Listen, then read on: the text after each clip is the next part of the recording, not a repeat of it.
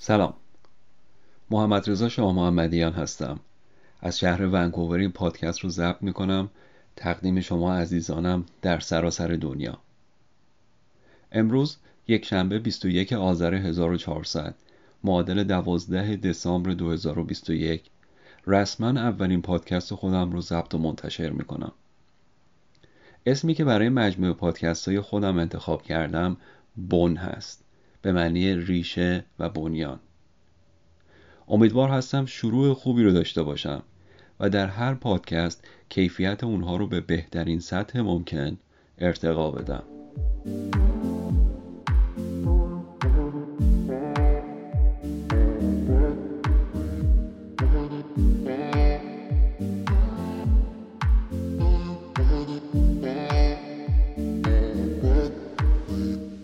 بیشتر از پنج سال پیش بود که یک میکروفون حرفه‌ای ضبط صدا خریدم.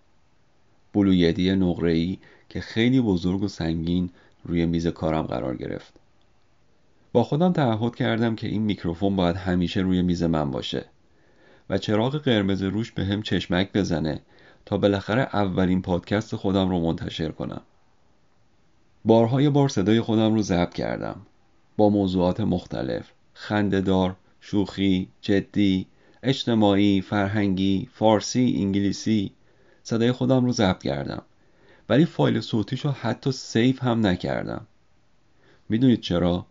چون فکر می‌کردم باید بهتر از این باشه. بارها حتی فایل صوتی خودم رو ویرایش هم کردم. بازم دیلیت کردم. چون فکر می‌کردم باید بهتر از این باشه. این روش ادامه داشت. روش های مختلف ضبط صدا رو تمرین کردم. برنامه های مختلف رو برای ضبط و ویرایش امتحان کردم. ولی همیشه در آخرین لحظه دکمه دیلیت رو می‌زنم. تا اینکه بالاخره به خودم گفتم محمد رضا اگر می‌خوای یاد بگیری یک راه و تنها یک راه وجود داره. Just do it. تو تلاشت رو می‌کنی که همه چیز خوب و عالی باشه. ولی امروز ضبط می‌کنی. هفته دیگه متوجه میشی می‌تونست بهتر باشه و دیلیتش می‌کنی. اینطور نمیشه. تو فقط در صورتی می‌تونی یاد بگیری که به جای دیلیت دکمه پابلیش رو بزنی و اجازه بدی پادکستت رو افراد دیگه هم بشنون. خوب بود راضی بودن ادامه بده. بد بود ناراضی بودن اصلاحش کن. چیزی که انگلیسی ها بهش میگن room for improvement توی امتحان نمره 20 گرفتی آفرین excellent 13 گرفتی room for improvement 15 گرفتی room for improvement حتی 19 گرفتی room for improvement تا اینکه 20 بگیری و بهت بگن آفرین excellent the best fantastic واقعیت اینه که اون excellent اتفاق نمیافته. تا room for improvement رو پیدا کنی و حذفش کنی.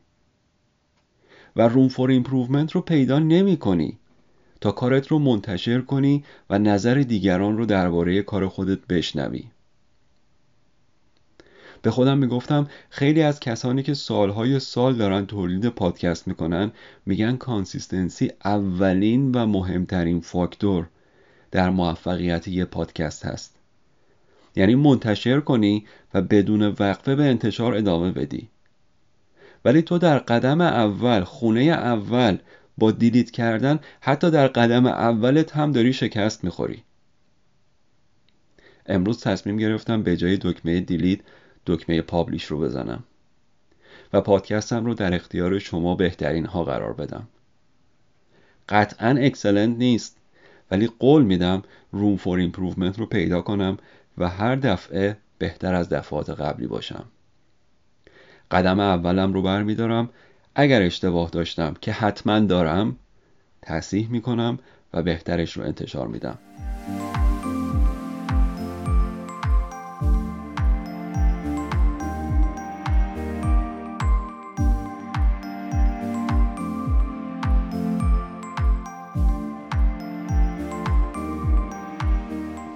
در اولین پادکست خودم ترجیح میدم قدری خودم رو معرفی کنم. من باب اینکه خیلی ها ممکنه من رو تا قبل از شنیدن این پادکست نمیشناختن و یا چیزی درباره گذشته من نمی‌دونستن. در این پادکست به مرور زندگی خودم در دوران کودکی و نوجوانی می‌پردازم و در پادکست بعدی به دلایلی که از ابتدای نوجوانی باعث شد تصمیم به مهاجرت بگیرم می‌پردازم. تا به امروز که پشت میکروفون نشستم و مطالعات و تجربیات خودم رو ضبط و منتشر می‌کنم اگر در گوگل کلمه قصر فیروزه رو search کنید به احتمال زیاد به این نتایج می رسید. قصر فیروزه کاخی بود که در سال 1281 توسط مظفر شاه در شرقی ترین نقطه تهران در کوههای دوشان‌تپه اطراف روستای فرح‌آباد ساخته شد. کاخ فرهاباد که از کاخ تروکادروی پاریس الگو برداری شده بود به صورت نیم دایره با چند ردیف ایوانهای روباز ساخته شده و در وسط کاخ گنبد فیروزه‌ای بزرگی قرار گرفته. در دوران محمد علی شاه، احمد شاه و حتی رضا شاه اهمیت زیادی به این کاخ داده نشد و از رونق خودش افتاد. ولی در دوران محمد رضا شاه این کاخ بازسازی اساسی شد و به خاطر گنبد فیروزه‌ایش به قصر فیروزه اسم گرفت. اطراف این قصر خونه های ویلایی و تفریحی زیادی ساخته شد که محل تفریحات آخر هفته پولدارها و ثروتمندها بود. تا بالاخره این کاخ در بهمن 1355 به عنوان آثار ملی ایران به ثبت رسید. بعد از انقلاب این منطقه روستای فرهآباد و قصر فیروزه کاربری نظامی پیدا کرد و این روزها این قصر با تاق فیروزهیش موزه نیروی دریایی سپاه پاسداران هست که اجازه بازدید از اون به عموم داده نمیشه. اما منظور من از قصر فیروزه این کاخ زیبا و منطقه نظامی اطراف اون نیست. اگر با منطقه شرق تهران آشنا باشید اتوبان اسلوانی، اتوبان افسریه، اتوبان آهنگ، سراح تختی منظورم اون مناطق هست وقتی تو اتوبان افسریه از سمت شمال به جنوب حرکت می کنید بعد از سراح تختی در سمت چپ یه منطقه مسکونی رو می بینید که ساختمون های یک شکل پنج طبقه ای هستند که خانواده زیادی در اون ساختمون ها زندگی می کنند. اما تفاوتش با شهرک ها و مجتمع های مسکونی دیگه اینه که دور تا دور این مجتمع مسکونی نرده های آهنی کشیدن. بالای نرده ها سیم خاردار کشیدن. و سربازهایی به صورت 24 ساعته با اسلحه از این نرده ها دیدبانی می‌کنن که کسی نتونه از اونها رد بشه. یک مجتمع مسکونی هست. خانواده های زیادی در اون زندگی می‌کنن. ولی به هر آدمی اجازه ورود به این مجتمع مسکونی رو نمیدن. حتی اتوبوس شرکت واحد که می‌خواد وارد این مجتمع مسکونی بشه جلوی در ورودی باید متوقف بشه. یک سرباز یا افسر دژبان وارد اتوبوس میشه همه مسافرین باید کارت مخصوص داشته باشن تا بتونن وارد این مجتمع بشن. همه ماشین های شخصی هم که وارد این مجتمع میشن باید کارت سکونت در این مجتمع رو به دژبان درب ورودی نشون بدن. وگرنه اجازه ورود نخواهند داشت. حتی اگر شما مهمان هم باشی که به دیدار دوستان یا اقوام خودت که ساکن این مجتمع هستن میرید یک سرباز دژمان از درب ورودی به همراه شما تا در خونه دوست شما میاد. مطمئن میشه که شما مهمان اون خونه هستید دوباره به دژمانی خودش برمیگرده. اما اگر مجتمع مسکونی هست و خانوادهایی دارن توش زندگی می‌کنن پس چرا اینقدر محافظت و سرباز و اسلحه باید درش باشه؟ جواب این سوال دوباره برمیگرده به دوران محمد رضا شاه.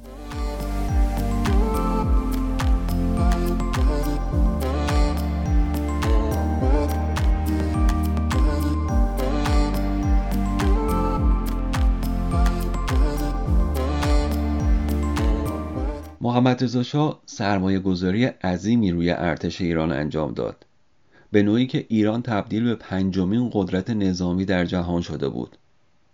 به ویژه نیروی هوایی ارتش که تجهیزات مدرنی مثل هواپیماهای F-14 رو مستقیم از کشور امریکا خریداری کرده بود. پنجمین قدرت نظامی در دنیا بودن فقط خرید تجهیزات نیست. بلکه نگهداری تجهیزات از قبیل سخت افزار و یا نیروی انسانی کارآمد هم مهمه. شما نمی‌تونی هواپیمای F-14 که تکنولوژی فوق‌العاده بالایی داشت و فقط امریکا به ایران فروخته بود رو در ایران استفاده کنی ولی به فکر نگهداری، تعمیرات و تجهیزات جانبی اون نبوده باشی. و یا نیروی انسانی که بخوان این تجهیزات رو نگهداری و استفاده کنن رو آموزش نداده باشی. به همین خاطر محمد رضا شاه یه سرمایه گذاری فوقالعاده بزرگی رو روی زیرساخت ها و به صلاح اینفراستراکچر ارتش و نیروی هوایی خودش کرده بود که نه تنها برای حمله یا دفاع مورد استفاده قرار بگیرن بلکه برای پشتیبانی و مدیریت بحران در درون خود کشور هم کارآمدی داشته باشند. از شمالی ترین شهرهای ایران بگیر مثل تبریز و نوشهر تا شهرهای بزرگ مثل تهران، اصفهان، شیراز و تا جنوب کشور مثل بوشهر و چابهار پایگاه های نیروی هوایی تأسیس کرده بود که هم به صورت مستقل قابل استفاده بودند و هم به صورت مشترک و یک پارچه آماده هر نوع حمله یا دفاع هوایی در سراسر کشور بودند. ساختار این پایگاه ها به نوعی بود که غالبا پرسنل نیروی هوایی به همراه خانواده های خودشون می‌تونستن درون پایگاه ها اقامت داشته باشند و همه نوع خدمات رفاهی، درمانی، آموزشی و امنیتی در بهترین سطح ممکن برای خانواده پرسنل ارتشی فراهم شده بود. تا افسران ارتش تنها دغدغه فکریشون کار و خدمت در ارتش بوده باشه. و از تأمین معاش و آینده خانوادهشون کاملا آسوده خاطر بوده باشن. پدر من از پرسنل نیروی هوایی ارتش بود که مدت 6 سال در پایگاه شیراز مأموریت داشت که من در شیراز به دنیا آمدم و پس از اون حدود یک سال در پایگاه اصفهان بودیم و بالاخره به تهران منتقل شدیم. وقتی وارد قصر فیروزه شدیم من هفت سال داشتم. و تا 17 سالگی درون این محبته مسکونی نظامی زندگی کردم از جمله خدماتی که در مجتمع مسکونی قصر فیروزه برای ما فراهم بود اینها رو به وضوح خاطرم هست بابت خونه آب، برق، گاز، تلفن هیچ هزینه پرداخت نمی کردیم. یعنی همه اینها رایگان بود. خدمات ورزشی چندین زمین فوتبال، بسکتبال، والیبال در سراسر قصر فیروزه وجود داشت و استفاده از اونها کاملا رایگان بود. قصر فیروزه انقدر بزرگ بود که حتی ورزشگاه تختی بخشی از این محوطه بود که برای میزبانی بازی های آسیایی توسط محمد رضا شاه ساخته شده بود و کاملا خاطرم هست که زمان جنگ با عراق از این ورزشگاه برای نگهداری زندانیان عراقی استفاده می‌کردند و ما می‌دیدیم که اسرای عراقی رو با اتوبوس به این ورزشگاه منتقل می‌کردند خدمات درمانی. یک درمانگاه شبانه روزی درون قصر فیروزه داشتیم که غالبا برای ویزیت دکتر یا تزریقات به اون مراجعه می کردیم و برای درمان های اساسی تر مثل جراحی ها بیمارستان نیروی هوایی ارتش در زل شمالی قصر فیروزه ساخته شده بود. که علاوه بر ارائه خدمات رایگان درمانی به پرسنل و خانواده های ارتشی برای خدمات امدادی در بلایای طبیعی به عموم مردمم خدمت رسانی می کرد. خدمات تفریحی شامل باشگاه ورزشی، استخر، سینما، سفر و اقامت تفریحی در بیشکلای مازندران یا چادگان اصفهان، کلاس های تفریحی تابستانی، کلاس های زبان، همگی به صورت رایگان برای خانواده پرسنل فراهم بود. حتی هواپیماهای ترابری نظامی به صورت هفتگی پروازهای رایگان برای خانواده‌های ارتشی داشتند که به صورت رفت و برگشت کاملا رایگان مهیا بود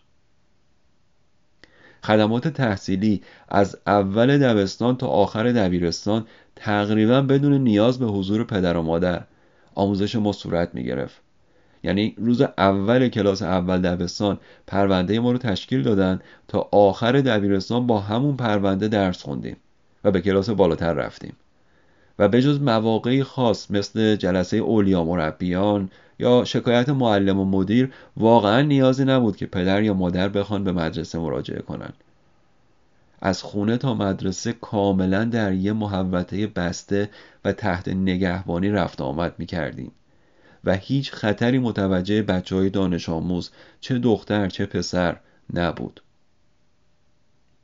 همونطور که گفتم سیستم و زیرساخت ها به نوعی طراحی شده بود که وقتی یک نفر وارد ارتش می‌شد یا حداقل وارد نیروی هوایی می‌شد اونطور که من تجربه کرده بودم هیچ و واقعا هیچ دغدغه‌ای برای درآمد. اجاره خونه قبض آب و برق خورد و خوراک و تحصیل بچه‌هاش نداشت. و تمام هم و غمش رو میذاشت برای خدمت کردن به ارتش. ها به نوعی به هم متصل شده بود که اگر بسته به تخصص پرسنل نیاز به جابجایی نیروها بود مثلا انتقالی از تهران به چابهار همه نوع خدمات به صورت یک پارچه و مشترک انجام می‌شد و بین پایگاه تهران با چابهار تفاوت ملموسی غیر از آب و هوا وجود نداشت. حتی موقع اسباب کشی تعدادی سرباز برای کمک میفرستادند. با کامیون نیرو هوایی ارتش تا خانواده ها بتونن به راحتی همراه پرسنل جابجا بشن و به پایگاه های مختلف برن. همینطور در صورتی که حمله یا بحرانی برای یه شهر اتفاق میافتاد این پایگاه ها کاملا مستقل می‌تونستن سرپا باشن. و نه تنها از بحران اون شهر تأثیر نپذیرن بلکه حتی ارائه خدمات هم داشته باشن به عنوان مثال در زلزله منجیل و رودبار در تابستان 1369 ما شاهد بودیم که مجروحین زلزله رو هواپیماهای نظامی C-130 به فرودگاه دوشنتپه می آوردن و از فرودگاه با آمبولانس های نظامی به بیمارستان نیروی هوایی برای جراحی و بستری شدن منتقل می شدن. اساسا ساختار بیمارستان به نوعی عظیم و بزرگ و مستحکم بود که بتونه در مدت کوتاهی حجم بسیار زیادی مجروحین رو پذیرش و بستری کنه. و قرار بود در چهار نقطه اصلی کشور نمونه این بیمارستان ساخته بشه. تا در بلایای طبیعی مثل سیل، زلزله یا حملات جنگی با تلفات زیاد سریعا پذیرش و بستری و درمان نظامیان و غیر نظامیان رو. بتونن انجام بدن. طرحهای بلند پروازانه محمد رضا شاه مزایا و معایبی که برای کشور و حکومت خودش داشت موضوع مهم ولی متفاوتی هست که من در این پادکست قصد ندارم به تحلیل اونها بپردازم. تنها هدفم توضیح شرایط ایمن و راحت قصر فیروزه بود که من کودکی و نوجوانی خودم رو در اون گذروندم. راحتی خیلی خوبه. امنیت و آرامش خیلی خوبه. ولی بعدیش اینه که تبدیل به کامفورت زون میشه. یعنی احساس این که امروز که راحتم فردا خدا بزرگه. ولی متاسفانه خیلی از اوقات این آرامش یک باره به طوفان تبدیل میشه و کاملا غافلگیرت می‌کنه. اتفاقی که برای من در پایان سال اول دبیرستان و شروع سال دوم افتاد.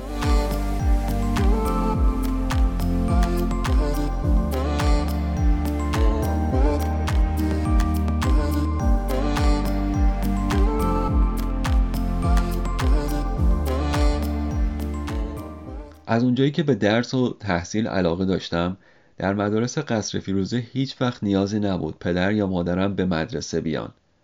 هر سال درسم رو میخوندم امتحانات پایانی سه ماه تعطیلی تابستون و اول مهر ماه کلاس بالاتر. این اتفاق از اول دبستان تا اول دبیرستان برای من هر سال تکرار شده بود. اول مهر ماه سال دوم دبیرستان مثل هر سال رفتم مدرسه که کلاس بندی بشم و از روز دوم بریم سر کلاس و معلم درس رو شروع کنن. توی حیات دبیرستان واستادم و نازم یکی یکی اسم بچه ها رو می‌خوند و می‌گفت هر کسی سر کدوم کلاس باید بره. همینطور تمامی اسامی رو خوند و بچه ها رفتن خونه که از فردا بیان سر کلاسشون بشینن ولی خبری از اسم من نشد. البته فقط من نبودم شاید چهل پنجاه دانش آموز دیگه هم بودن. نازم با صدای بلند گفت واسه بچه هایی که اسمشون رو نخوندم کلاس نداریم برید به پدر مادرتون بگید بیان پرونده هاتون رو بگیرن برید یه مدرسه دیگه. درست خاطرم نیست چه حسی داشتم. خوشحال بودم. یه چند روزی نمیرم مدرسه. یا ناراحت. ولی مادرم از شنیدن این خبر خیلی نگران شد. چون تا به حال برای هیچ کدوم از سه تا بچه هاش این مشکل پیش نیامده بود که روز اول مدرسه بهش بگن جای خالی برای بچه شما نداریم. فردای اون روز مادرم به دبیرستان اومد تا دلیل این اتفاق رو بپرسه. مدیر مدرسه که آقای تبا صداش می‌کردیم گفت که از منطقه دستور دادن تعداد کلاس ها رو کمتر کنیم و ما باید با تعدادی از بچه ها خدافزی کنیم. مادرم با تعجب گفت که من الان که همه مدارس کلاساشون رو بستن و معلم سر کلاسه این بچه رو کجا بفرستم درس بخونه؟ یکویی مدیر مدرسه از جاش بلند شد و گفت خانم برو منطقه بگو تبا تبایی آدم پدر سوخته ایه. اسم بچه منو نمی نویسه این حرکت و حرف آقای تبا باعث شد که من و مادرم متوجه بشیم ظاهرا این قضیه خیلی جدیه. که حتی مدیر مدرسه از شکایت ما به منطقه هم ابایی نداره. به خاطر همین کاملا مستاصل و درمانده مادرم قبول کرد که پرونده من رو از دبیرستان رسالت تنها دبیرستان قصر فیروزه بگیره و بریم دنبال یه مدرسه دیگه بیرون از قصر فیروزه بگردیم. آقای تبا تنها لطفی که به ما کرد این بود که یه نامه برای مدیر مدرسه جدید من با این محتوا نوشت که من خیلی دوست دارم این دانش آموز رو با نمرات خیلی خوب و انضباط بیستش ثبت نام کنم. ولی کلاس و معلم کم دارم. ولی اگر شما جا دارید در ثبت نام این دانش آموز همراهی کنید. اون زمان که هنوز موبایل و اینترنت ساخته نشده بود هیچ راهی برای جستجوی سریع مدارس وجود نداشت. جز اینکه از دیگران باید میپرسیدیم کدوم مدرسه خوبه یا بده. و باید یکی یکی به مدارس مراجعه می‌کردیم. با نازم و مدیرش صحبت می‌کردیم تا اینکه اگر شانس همراه ما باشه یکی از این مدارس من رو ثبت نام کنه. پیدا کردن یه مدرسه خوب در حالی که یک هفته از شروع مدارس گذشته بود واقعا کار ساده ای نبود که حتی دو دبیرستان دیگر رو هم امتحان کردیم. با نامه ای که مدیر مدرسه آقای تبا نوشته بود. ولی هر دو گفتن که کلاساشون رو با حد اکثر ظرفیت بستن. اون زمان دو نوع مدارس داشتیم.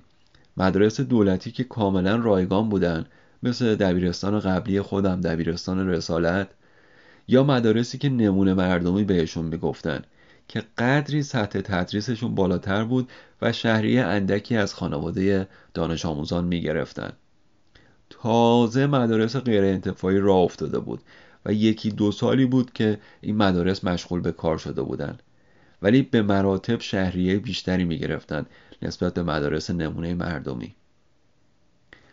سرگردونی من و مادرم برای پیدا کردن یه مدرسه خوب در حالی که یک هفته ای از شروع مدارس گذشته بود رو به خاطر بسپارید. تا پادکست بعدی که در مورد ورودم به دبیرستان غیر انتفاعی فلسفی در سراح شکوفه خیابون پیروزی بیشتر براتون توضیح بدم که چطور وارد این دبیرستان شدم و چه تأثیرات مثبت و منفی این دبیرستان بر هویت و شخصیت من گذاشت. پس عنوان پادکست بعدی دبیرستان فلسفی باشه. با امید اینکه شما رو در اون پادکست همراه خودم داشته باشم. ممنون که به محتوای اولین پادکست بون با عنوان قصر فیروزه گوش کردید. و امیدوارم دقایق دلنشینی رو برای شما فراهم کرده باشم. تا هفته دیگه و پادکست دیگه شب و روز خوش. ایام بکام.